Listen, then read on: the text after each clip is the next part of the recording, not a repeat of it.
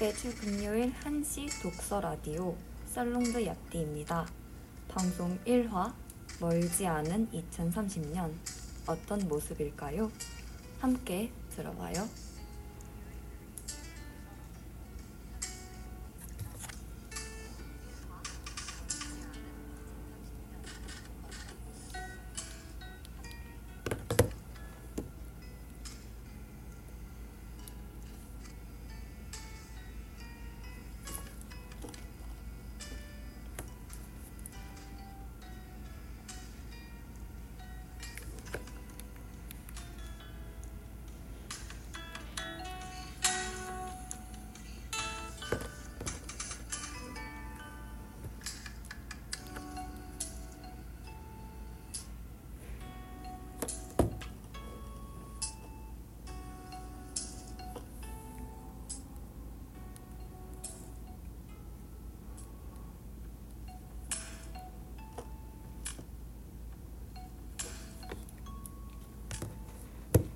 본격적인 방송에 앞서 방송 청취 방법을 소개해 드리겠습니다.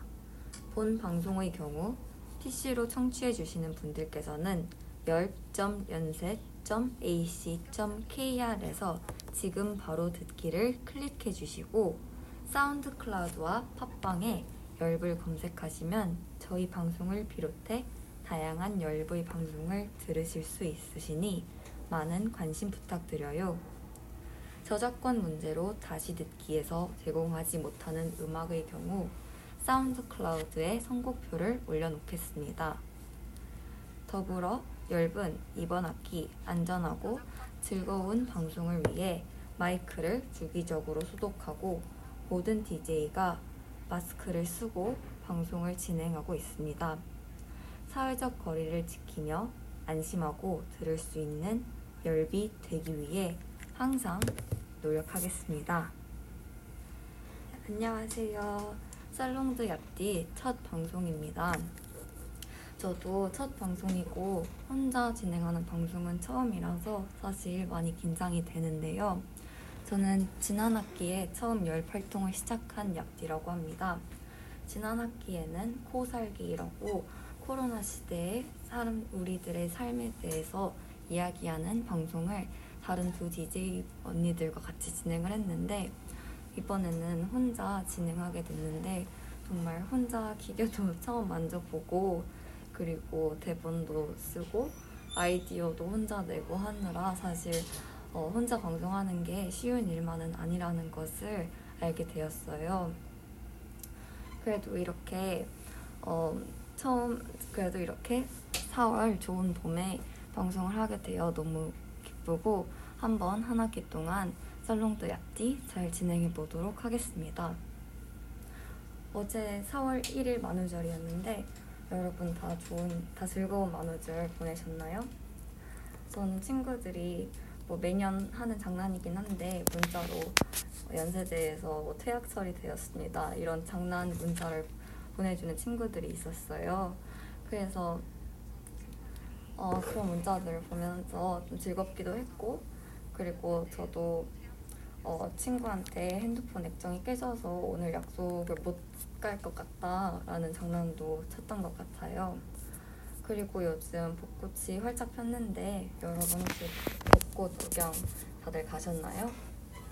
저는 평소에는 그냥 아파트에서 아파트에 핀 벚꽃들을 보고 그랬는데 어제는 벚꽃이 너무 예쁘게 폈길래 어, 친구한테 우리 동네에 양재천 저희 동네에 양재천이 있거든요. 그래서 양재천 벚꽃이 너무 예쁘게 폈길래 친구한테 시간 되면 어, 와서 같이 벚꽃 보러 가자 했는데 친구가 와서 벚꽃도 보고 즐거운 하루를 보냈던 것 같아요. 그래서 그렇게 즐거운 하루를 보내고 살롱드 얍디 첫 화를 준비할 수 있었습니다.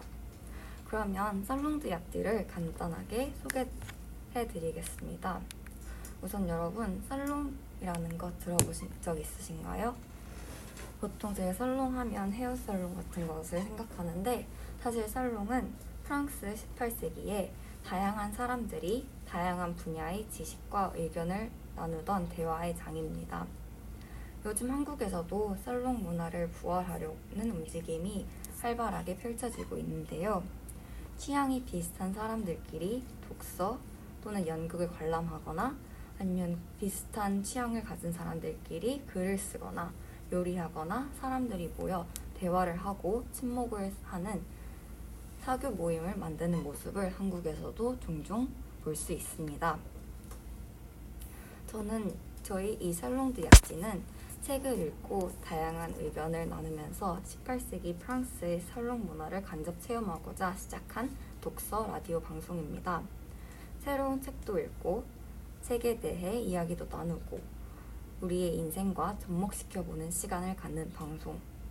특정 책에 대해서만 이야기를 나누는 것 뿐만이 아니라 일반적인 독서, 책에 대한, 대한 신기하거나 유용한 사실들을 아, 알아가는 시간도 가질 것입니다.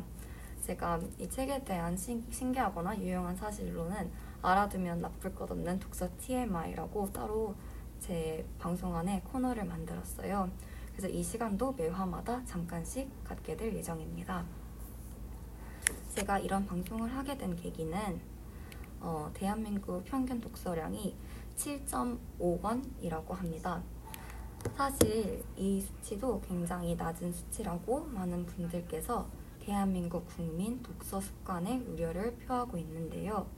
사실 제가 이렇게 독서 라디오를 진행하는 것을 보고 다양한 어, 분들께서 어, 책을 되게 좋아하는 친구겠다. 얼마나 책을 좋아하면 책에 대한 방송까지 하겠어 라고 생각을 하실 텐데 저는 대한민국 평균 독서량이 7.5권이었던 반면에 저는 작년에 몇 권을 읽었는지 생각을 해보니까 전 어, 정말 아쉽게도 두 권밖에 읽지 못했습니다.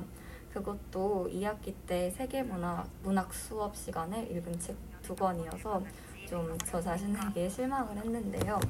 사실 저는 어렸을 때부터 책을 좀 많이 싫어했어요. 음, 어릴 때도 책을 너무 싫어해서 엄마, 어머님께서 책을 몇 권 이상 읽으면 뭐 칭찬 스티커를 모아서 책을 몇 권 이상 읽으면 뭐 선물을 사주시겠다 이렇게 하셨는데도 사실 그 칭찬 스티커 표를 다 채워본 적이 제 기억에는 없어요. 그만큼 어릴 때부터 동화책도 싫어했고 그냥 만화책조차도 안 읽을 만큼 책을 싫어했는데 그래서 아직까지 저보다 책과 거리가 먼 사람을 본 적이 없어요. 제가 이렇게 이야기하는 이유가 뭐 책을 안 읽는 게 자랑도 아니고 어, 제가 이렇게 얘기하는 이유는 책과 거리가 먼 제가 이번 학기에 방송을 하면서 최소 6권을 읽어보겠다라는 목표를 세웠어요. 약간 이, 도, 이 방송이 그래서 저한테는 도전적인 방송인 거예요. 저는 사실 뭐 책을 안 좋아하지만 책과 연을 끊고 책을 안 읽고도 평생 잘 살 수 있다라고 생각하는 사람이 아니에요. 저도 정말 책이 유용하다고 생각하고 독서를 많이 하는 사람들이 똑똑하다고 생각을 해요. 그래서 저도 정말 책을 책과 함께 살고 싶고 책을 좋아해주고 싶고 하지만 어, 자꾸 손이 안 가요 책에 서점에 안 가게 되고 도서관에 안 가게 되고 책과 그냥 그냥 멀어요. 책이 저를 별로 안 좋아하는 것 같아요. 그래서 저는 책을 안 읽는 게 아니라 약간 못 읽는 그런 어, 사람인데 사람인데 저는 이 도전이 저만의 도전이 아니라 이 책을 한번 한 학기 동안 목표를 세워서 읽고 이 책에 대해서 이야기하는 것이 저만의 도전이 아니라 저처럼 독서가 습관이 아니지만 책을 한번 꾸준히 읽어보겠다 라고 다짐하는 분들의 도전이 되었으면 해요.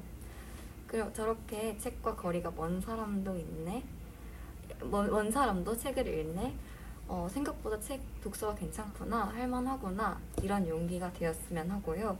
또 제가 소개해주는 책 내용, 그리고 저희 느낀 점들을 통해서 여러분이 조금이라도 새로운 것을 알게 된다면 저에게는 의미 있는 방송이 될 것 같습니다. 그래서 어, 이렇게 책을 한번 읽어보자 하는 목표, 목표도 세울 겸 오늘의 알아두면 나쁠 것 없는 독서 TMI 한번 시작해 보도록 하겠습니다. 저는 오늘 알아두면 나쁠 것 없는 독서 TMI 시간에 한 어플을 소개해 드리려고 해요. 이 어플은 바로 제 친구가 먼저 사용하, 사용한 뒤에 저에게 알려준 어플인데 바로 북적북적이라는 독서 기록 어플입니다. 이 어플은 무료 어플이고 아이폰 앱스토어, 구글 플레이스토어에서도 다 다운받을 수 있습니다. 그냥 몇 권 읽었는지, 어떤 책을 읽었는지 단순히 기록하는 어플이 아니라 책의 센티미터, 즉 책의 두께가 기록되는 기록되는 앱 어플입니다. 그래서 어, 읽은 책을 어플 검색창에 검색한 다음에 그러면 이 책의 두께가 나와요. 그러면 책의 두께만큼 책이 차곡차곡 쌓입니다. 그래서 또 이 어플의 장점은 바로 다양한 캐릭터들이 있는데요. 어, 센치가 늘 때마다 캐릭터들이 바, 바뀌는 그 캐릭터들을 모을 수 있는 그런 어플입니다.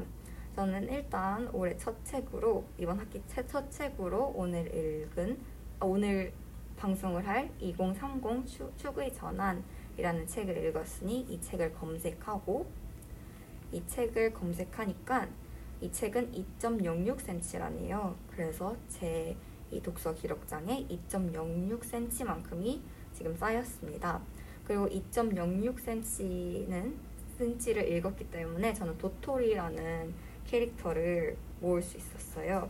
여기 정말 다양한 캐릭터가 있는데 1단계는 1cm부터 30cm까지 책을 30cm까지 책이 쌓였을 때인데 뭐 도토리부터 시작해서 보면 뚜껑이도 있고 뭐 왕귤, 복숭아, 식빵이 그런 캐릭터들도 있고요. 뭐 3단계 올라가면 1인용 소파 캐릭터도 모으실 수 있고 쇼핑 카트 정말 캐릭터들이 다 귀엽거든요. 귀엽고 또 캐릭터들별로 각자 스토리가 있어요. 예를 들면 도토리는 경과루 마을에서 이사온 아주 작은 친구랍니다. 생일은 9월 24일, 그리고 키는 1cm.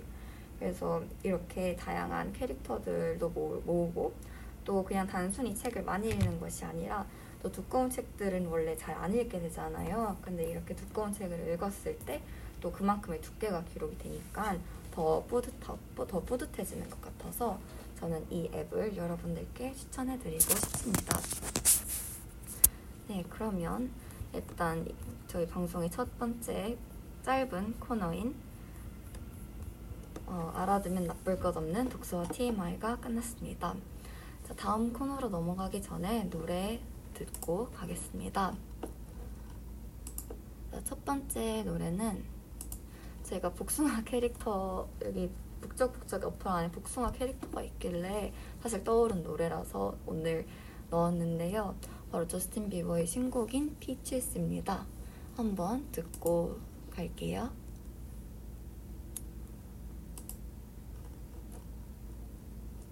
네, 어때, 어떠셨나요? 저는 사실 저스틴 비버라는 사람을 그렇게 좋아하는 거는 아닌데 저스틴 비버의 노래들이 정말 좋은 거는 어, 인정을 해야 할 것 같아요. 어, 제가 캐나다에서 어렸을 때 살았었는데 캐나다에 살았을 때 저스틴 비버의 Baby라는 노래가 나왔었는데 그때 캐나다 친구들도 다 저스틴 비버를 엄청 좋아했었거든요. 그래서 그 당시 저스틴 비버 인기를 생각하면 엄마 어마무시했던 것 같아요. 자 그러면 오늘 제가 소개해드릴 책으로 넘어가도록 하겠습니다. 오늘 제가 소개해드릴 책은 올해의 베스트셀러로도 꼽히는 마우로 기엔의 2030 축의 전환이라는 책입니다. 우선 저자에 대한 소개를 해드리자면 마우로 기엔은 펜실베니아 대학교 와튼스쿨 국제경영학 교수입니다. 그의 전문은 이제 글로벌 트렌드 및 국제 비즈니스 전략 분야의 세계적인 전문가라고 네, 이 책에서 그렇게 적혀 있습니다. 이 책만 근데 이 책만 읽어봐도 미래에 대해서 또 미국의 미래뿐만이 아니라 세계의 미래에 대해 얼마나 깊이 있게 연구하시고 생각하시는 분인지 알 수 있는데요. 저자분께서는 그가 하는 연구를 바탕으로 세계의 부와 권력의 흐름을 보여주는 강연들을 한다고 합니다. 이 저자분의 소개만 읽어도 알 수 있다시피 이 책은 미래, 글로벌, 경제, 권력, 방향성 등에 대해서 이야기를 하고 있습니다.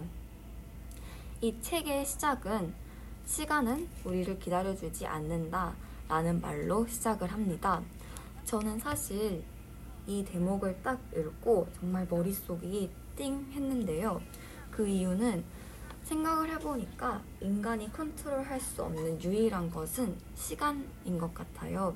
어, 사람들이 인간은 자연을 컨트롤할 수 없다 이런 식으로 많이들 말씀하시고 그게 사실 맞긴 한데 자연보다 인간이 더 컨트롤할 수 없는 것은 저는 시간이라고 생각을 하거든요. 그래서 시간은 우리를 기다려주지 않기 때문에 시간은 계속 흐르기 때문에 그러면 우리는 무엇을 할 수 있을까를 생각해 봤을 때 우리는 그러면 그 흘러가는 시간에 대비를 해야겠구나 라는 생각이 들었어요. 정말 저한테는 파격적인 어, 시작 대목이었던 것 같아요. 2030이 사실 2030년이 그렇게 먼 미래가 아닌 것이 2021년이 사실은 시작된 지 얼마 안 됐으니까 2020년이라고 그냥 치고 지금으로부터 2030년은 10년이 남아 있는 거잖아요. 근데 이, 저 10년이 남아 있는데 저희 지금의 지금으로부터 10년 전을 생각해 보면 2010 2010년이거든요. 혹시 여러분 2010년도에 무엇을 하셨는지 어떤 삶을 살고 있었는지 혹시 기억나시나요? 저는 10년 전에 2010년이었으니까 저는 초등학교 3학년이었거든요.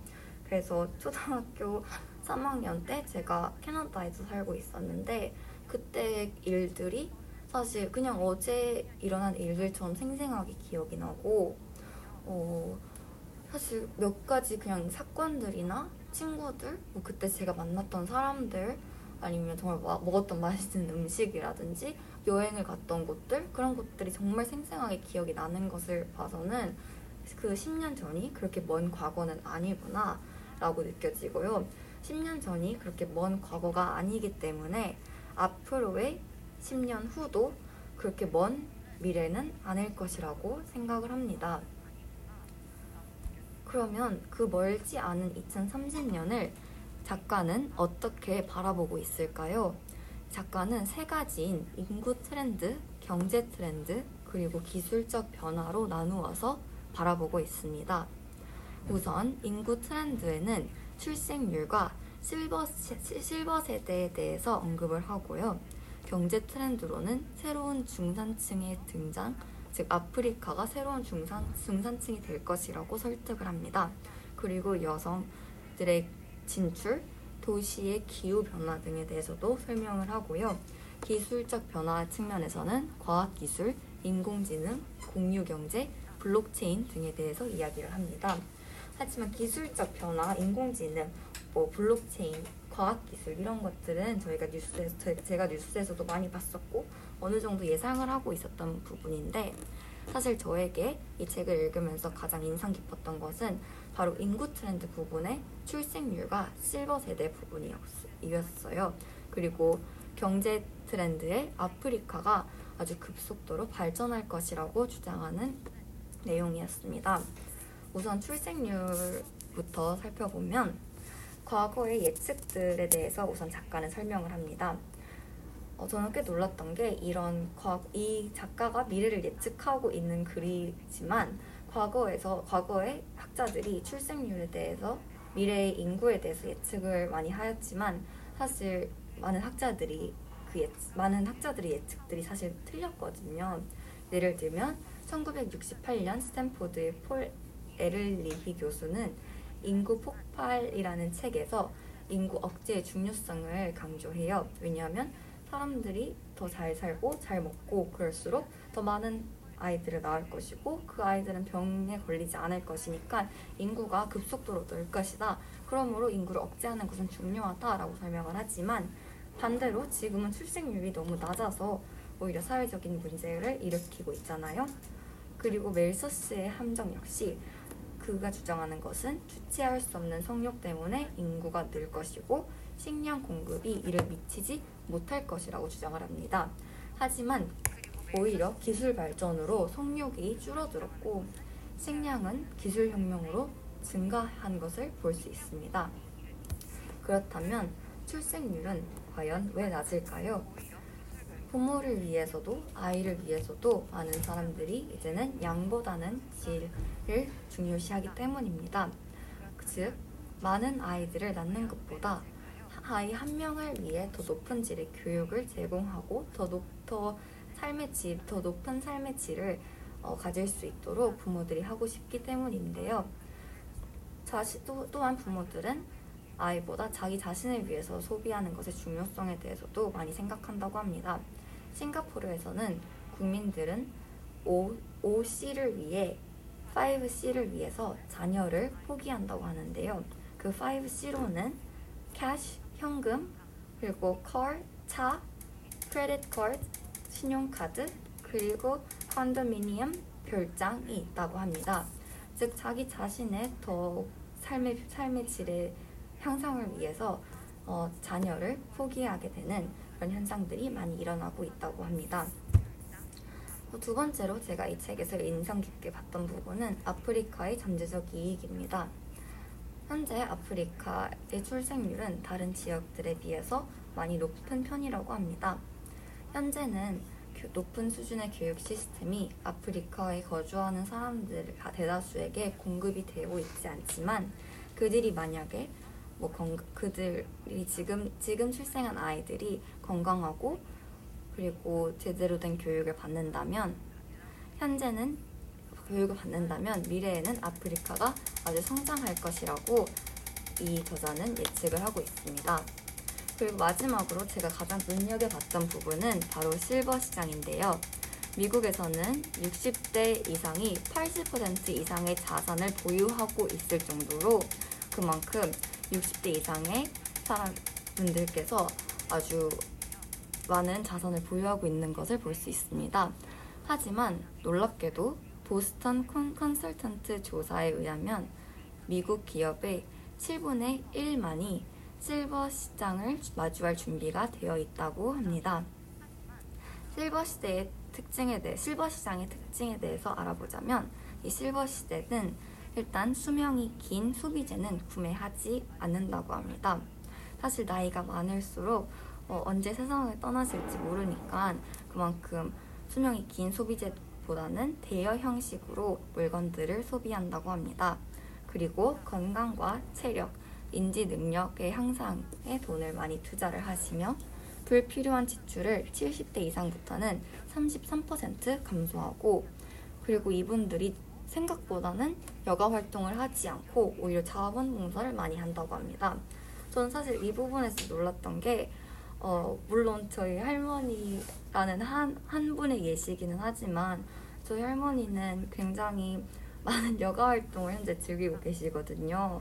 할머니께서는 드럼도 치시고 기타도 배우시고 노래 교실만 세 개 다니시고 춤 교실도 춤 장르별로 배우시고 영어 수업도 들으시고 그래서 얼마나 바쁘시냐면 제가 그 할머니가 사시는 대구에 내려가겠다고 말씀을 드리니까 할머니께서 너무 바쁘시다고 배워야 할 게 너무 많다고 제가 와, 와봤자 저랑 놀 시간이 없다고 나중에 할머니 할머니 그 배우고 계시는 것들이 방학을 할 때 같이 어, 놀자 이렇게 말씀을 하시더라고요. 그래서 저희는 약간 할머니 스케줄에 맞출 정도로 어, 할머니가 여가 활동을 정말 잘 즐기고 계세요.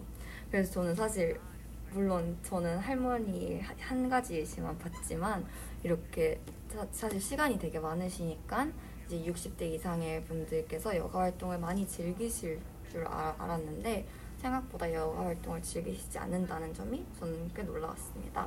그리고 이거는 예상을 했던 부분이지만 장거리보다는 단거리 여행을 선호하고 선호한다고 합니다.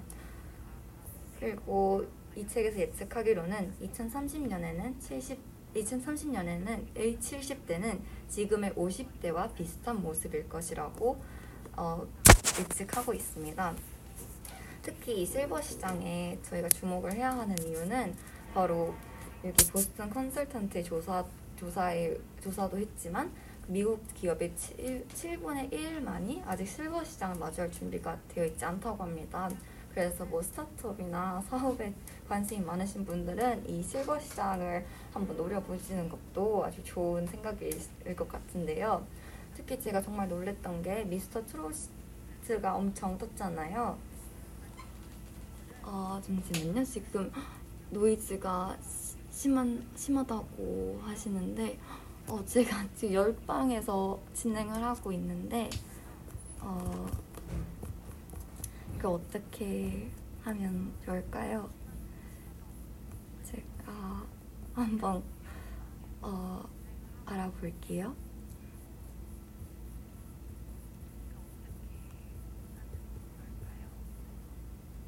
아, 지금 괜찮나요? 아, 네. 그럼 제가 다음 노래 틀 때 한번 알아볼게요.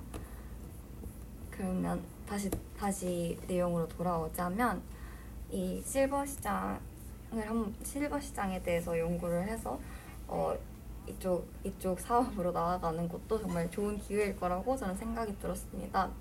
저희 할머니도 그렇지만 제 친구들 할머니 뭐 다양한 60대 다양한 이제 분들께서 나 연령대가 조금 있으신 분들께서 미스터 트롯을 엄청 좋아하셨잖아요.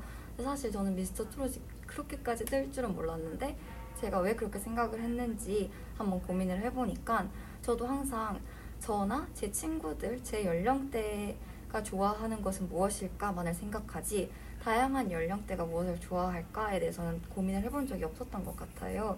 그래서 이 책을 읽으면서 아 너무 나 중심적으로 생각하는 것이 아니라 더 다양한 사람들 시각을 넓혀서 다양한 사람들의 입장을 살펴볼 필요가 있겠구나라는 생각 생각을 했습니다.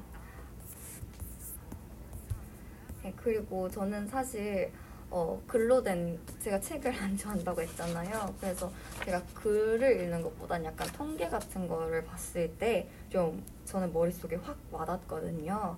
그래서 제가 이 책을 읽으면서도 놀라운 통계들을 발견했는데 몇 가지 함께 나눠 함께 나눠 보겠습니다. 자, 첫 번째 통계는 현재 2000년에 아, 현재는 아니고 2000년도에 전 세계의 부에서 여성이 차지한 비율은 15% 밖에 되지 않았다고 합니다. 하지만 2030년 전 세계의 부에서 여성이 차지할 비율은 55%일 것이다 라고 작가는 예측을 하고 있네요. 2017년에 전 세계에서 기아에 허덕이는 인구는 8억 2,100만 명이었지만 놀, 어, 놀랍게도 또 좋게도 2030년 전 세계에서 기아에 허덕이는 인구는 2억 명이라고 하네요. 아주 많은 수가 감소를 하지만 그래도 여전히 해결해야 할 문제는 남아 있군요. 그리고 2017년 전 세계의 비만 인구는 6억 5천만 명이지만 2030년에는 11억으로 오히려 늘 것이라는 불행한 소식을 들려주고 있습니다. 그리고 2030년 비만의 질이라고 예상되는 미국인은 전체 미국인의 50% 라고 예측을 하고 있는데요. 어, 정말 좀 놀라운 숫자인 것 같네요. 전체 국민의 50%가 비만이라면 정말 미국에서도 이것을 방지하기 위해서 노력을 해야 될 것 같아요. 그리고 2030년 전 세계 도시의 토지 점유 비율은 1.1%밖에 되지 않지만 2030년 전 세계의 도시 거주 인구 비율은 60%나 그만큼 많은 사람들이 지방 조, 아, 시골을 떠나 도시에서 거주할 것으로 보입니다.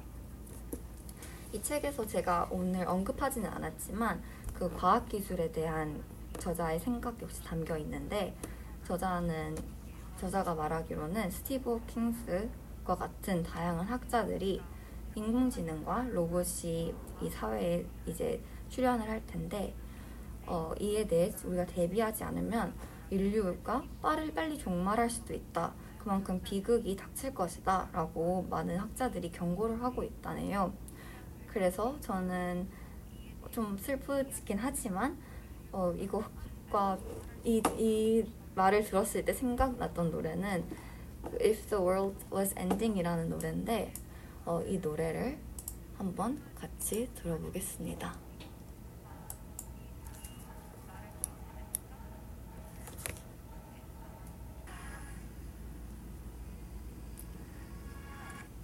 If the World Was Ending 이라는 노래였는데요. 또 멜론을 끄는 걸 까먹었네요. 어, 제가 원래는 원곡으로밖에 안 들어봤고 사실 리믹스가 있는지도 몰랐는데 리믹스 버전으로 틀어버렸는데 어, 생각보다 어, 이렇게 힙한 노래가 아닌데 갑자기 힙한 노래가 틀어져서 놀랐는데 네, 원래 되게 잔잔한 노래거든요. 그래서 제가 사실 이 노래를 어떻게 처음 접하게 됐냐면 어, 유튜브에 어떤 귀여운 커플이 같이 이 노래를 부르는 영상이 올라왔었는데 그 영상에서 정말 그 커플들이 눈에 꿀이 뚝뚝 떨어지는 모습이 너무 귀여워서 그때부터 이 노래를 좋아하게 됐습니다.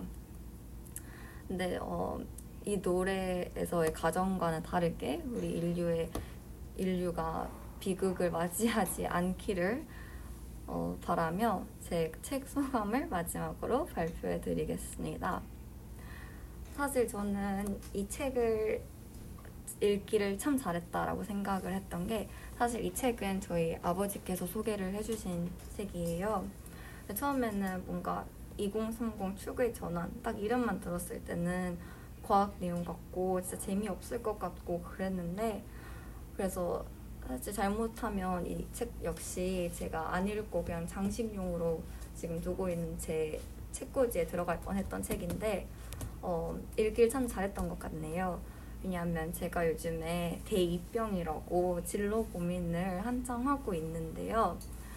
어, 제가 이 책을 읽기 전에는 항상 삶에서 제 가까운 미래만을 바라보면서 살았습니다. 예를 들면 중학교 때는 어, 어디 고등학교 가지? 라는 정말 그 그때는 정말 먼 미래같이 느껴졌지만 지금 생각해보면 그냥 앞, 바로 앞에 있는 미래만을 바라봤었고 그리고 또 고등학교 때는 어, 대학교를 어떻게 가지? 어디 대학교를 가지? 어떤 전공을 선택하지? 이런 정말 또 바로 한치 앞에 있는 그런 고민들만을 하고 어, 살았었어요. 근데 이 책을 읽어보니까 어, 그, 그러면 제 바로 다음 단계인 취업인데 그럼 취업 어, 어디를 어, 어떤 회사를 가서 어, 어디가 가장 초봉이 좋고 초봉이 높고 복지가 좋고 사실 제가 아직 취업 준비를 하지 않아서 아직 무슨 뭐, 아, 사실 정확히는 모르는데 정확히는 모르는데 그 이 책을 읽지 않았더라면 아마 저도 중학교 때랑 고등학교 때랑 똑같이 정말 제 당장의 편의만을 위해서 당장의 행복만을 위해서 진로를 선택했을 뻔했어요. 근데 이 책 덕분에 제가 깨달은 것은 어, 인류 저는 인류는 더 오래 살 것이고 아 맞아요. 옆뒤는 초봉이 높아야 한다고 생각을 했어요. 이 책을 읽기 전에는. 근데 정말 삶은 길기 때문에 좀 더 미래를 바라보면서 이 바뀔 미래를 대비해서 어, 준비를 해야겠다라는 생각이 들었습니다. 그리고 한국에서 한국에서만 또 당장 제 주변에 주변 사람들이 접하는 또 또한 나, 나아가는 그런 진로뿐만이 아니라 좀 더 거시적으로 세상에서 할 수 있는 일들이 무엇이 있는지도 찾아보고 그렇게 해서 제 적성도 더 잘 찾아 나가보고 싶다는 생각도 했습니다. 이 저자는 마지막으로 우리가 어떻게 2030년 또는 그 미래를 대비해야 할지를 설명하고 있는데요. 그래서 일곱 가지를 설명하고 있는데 그중 저는 이 하나가 가장 와닿았습니다. 바로 불확실한 미래를 낙관적으로 바라보기라는 항목이었습니다. 윈스턴 처칠은 비관론자들은 모든 기회에서 어려움을 찾아내고 낙관론자들은 모든 어려움에서 기회를 찾아낸다라는 말을 했는데요. 이 책 축의 전환 2030 축의 전환에서는 책 예시로 기후 변화를 들고 있습니다. 바로 어, 기후, 바로 기후 변화라는 그런 어려움이 있지만 그래서 우리는 낙관론자로서 어려움에서 이 이런 기후 변화라는 정말 지구가 멸망할 수도 있는 어려움에서 기회를 찾아낸다 찾아내야 한다라고 설명을 하고 있습니다. 이것을 한번 저한테 대입을 해봤는데 제가 대입병이 걸려있는 지금 상태에서 사실 미래가 저한테는 정말 불확실해 보이거든요. 많은 분들께서 취업은 어렵다고 다들 그러시고, 어, 물론 아직은 취업 을 준비를 하고 있, 있지 않지만 겁이 안 난다면 거짓말인 것 같아요. 그래서 저도 이 불확실한 미래고 어, 저한테는 또 무서운 미래이기도 하지만 저도 낙관론자의 입장으로 어려움 이런 어려움에서 기회를 찾아내야 한다. 그러니까 긍정적인 태도로 살아야겠다라는 다짐을 했습니다. 또 제가 마지막으로 이 책에서 정말 마음에 들었던 대목을 읽어드리면서 마무리하겠습니다. 어, 이 책의 마지막 부분에서 2030년을 준비하기에는 아직 늦지 않았다. 가장 중요한 것은 우리가 아는 세상이 10년 이내 적어도 우리 인생 어느 지점에서 사라질 수밖에 없다는 사실을 깨달아야 한다는 점이다. 이런 깨달음은 기존 사고방식이나 사상을 계속 존중하는 대신 도전하는 방향으로 이어져야 한다. 다양하게 생각하고 점진적으로 발전시키며 모든 선택의 여지를 열어두고 새로운 기회에 집중하며 부족한 상황을 두려워하지 않고 흐름을 놓치지 않음으로써 수평적 연결을, 연결을 추구하라. 지나치게 직선적이거나 수직적이어서 도움이 되지 않는 전통적 사고방식을 바꾸지 않으면 2030년의 도전들을 이겨낼 수 없다. 늦었다고 생각할 때가 변화를 위한 가장 빠른 때다. 성공하기 위해서는 일곱 가지 수평적 비결과 방식들 사이에서 균형을 잡아야 한다. 그리고 기억하라. 이제는 돌이킬 수 없다. 우리가 아는 세상은 변하고 있으며 결코 원래의 모습으로 돌아가지 않는다는 사실을 세상은 변하고 있다. 그것도 영원히. 극작가 유진 오닐은 이런 말을 남겼다. 행복을 추구하다니 얼마나 멋진 일인가. 2030년을 기다리며 다가올 기회를 붙잡자 라고 윌슨이가 마무리를 하고 마무리를 책에서 했습니다. 어, 제가 이번 열 활동 첫 방송이었는데요. 어, 사실 정말 많이 긴장을 했어요. 왜냐하면 처음으로 혼자 진행하는 방송이었고 그리고 지난 학기에는 다른 언, 이미 활동을 해본 언니 두 명과 DJ 언니분 두, 두 분과 함께 했는데 정말 너무 잘하시는 분들이었고 그리고 정말 잘 저를 잘 챙겨주셨던 분들이셨는데 어 그런데 이제 저 혼자 이렇게 아이디어도 짜보고 기계도 혼자 다루고 하니까 어, 생각보다 진짜 많이 힘든 거 힘든 것 같네요. 그래도 많은 분들께서 이렇게 청취해 주시고 그리고 저랑 같이 방송하는 느낌으로 댓글도 달아주시고 하셔서 정말 많이 감사드립니다. 그리고 책을 저도 이번에 무려 2.06cm나 되는 책을 읽어봤는데요. 생각보다 독서가 어, 그렇게 재미없는 일은 아니더라고요. 생각보다 책이 읽을만 하고, 그리고 책을 통해서 얻어지는 것이 생각보다 많구나라는 것을 느꼈습니다. 그래서 앞으로도 다양한 책들을 읽고, 책들에 대해서 이야기를 나누면서 더 발전하는 살롱드 옆뒤 모습 보여드리도록 하겠습니다. 첫 방송 같이 들어주셔서 감사합니다. 마지막 노래 들으면서 마무리하도록 하겠습니다.